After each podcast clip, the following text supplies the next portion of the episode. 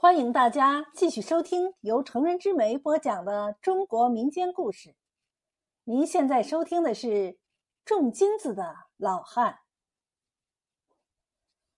很久很久以前，有一个皇帝，非常的残暴，整天整夜沉溺在花天酒地的荒淫的生活里，国家一天天的衰败，人民。贫困到十家用一口锅的地步，皇帝和大臣们也不管这些，依然像豺狼似的榨取着人民的血汗。老百姓实在忍受不下去了。一天，他们聚集在一起商量办法。有的说：“我们怎么不写一封请愿书，向皇帝申诉我们的痛苦？”请求减轻苛捐杂税呢？大家都同意这样做。这时候，人群中走出一个老汉来，他说：“大家主张向皇帝请愿，我看这没有用处。皇帝不是不知道我们的痛苦，而是……”根本不愿意减轻我们的痛苦啊！成帝请愿书是绝不顶事儿的。我倒有个妙计，管教皇帝落网。大家诧异的问：“你说什么？”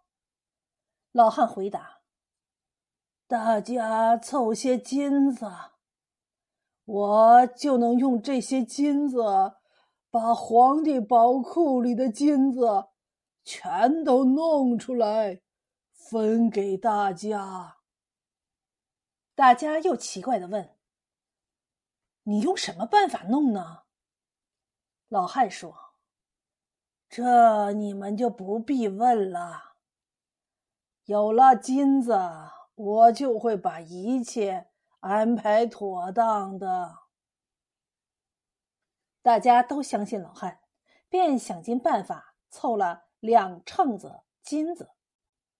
秤子是维吾尔族计量单位，一秤子约合二十市斤。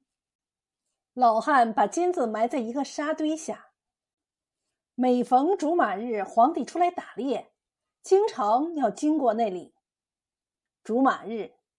皇帝和大臣们出城打猎来了，老汉便坐在那儿，装作细心的筛着沙子。皇帝和大臣到了跟前儿，对老汉这种举动感到很奇怪。你在这里干什么？哦，陛下。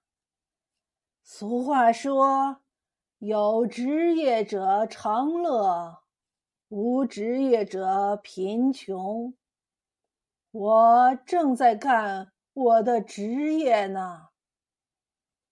皇帝一听这话，惊奇的问：“你这是干的什么职业呀？”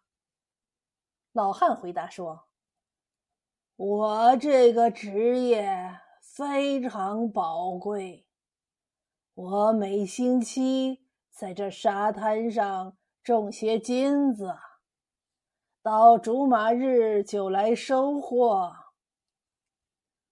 皇帝疑惑的翻转眼珠，问道：“你的金子怎么个收获法？”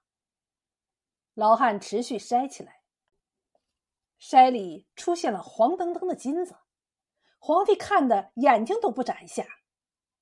老汉看着皇帝那股高兴劲儿，便说：“陛下。”这个职业虽然好，但可惜我手里没有多大本钱做种子呀。